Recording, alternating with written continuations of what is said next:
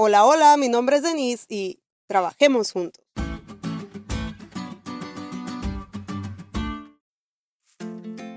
Una vez leí la siguiente frase, individualmente somos una gota, juntos somos un océano. O lo que es lo mismo, juntos somos más fuertes. Comprobé la veracidad de estas frases cuando hicimos guardias en el trabajo por lo de la pandemia y éramos dos compañeras haciendo de todo. En verdad éramos una gota. Pero ahora que estamos todos en un mismo frente, somos un océano. También lo compruebo cuando todos en casa cooperamos en la limpieza del hogar. Juntos no solo somos más fuertes, sino más veloces. Y además lo compruebo cuando el chihuahua, mi novio, me motiva a hacer ejercicio y no abandonar la dieta. Como veíamos ayer, hay fuerza en los números y cuando hablamos de nuestra misión como cristianos, esa no es la excepción. Primero definamos la misión por si acaso el primo de tu amigo la ha olvidado.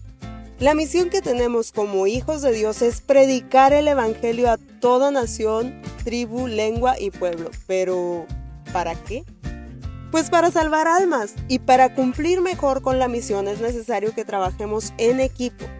Por eso los grupos pequeños son un instrumento que tenemos para hacernos más fuertes al momento de cumplir nuestra misión. En los grupos pequeños donde hay quienes predican, quienes invitan, quienes escuchan, quienes están ahí por primera vez, tenemos el escenario y el mecanismo perfecto para salvar almas. Porque aunque los grupos pequeños tienen múltiples propósitos, su enfoque primordial es ganar a los perdidos para Jesús. Así como Dios Padre en su carácter de previsor, Jesús en su carácter de sacrificio y el Espíritu Santo en su carácter de guiador, son uno solo en la salvación de las almas, tú puedes unirte con tus hermanos para lo mismo.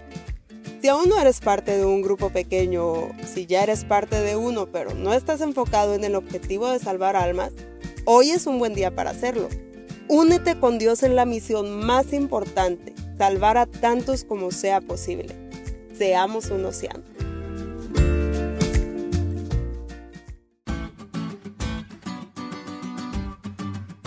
¿Te diste cuenta lo cool que estuvo la lección? No te olvides de leerla y compartir este podcast. Es todo por hoy, pero mañana tendremos otra oportunidad de estudiar juntos.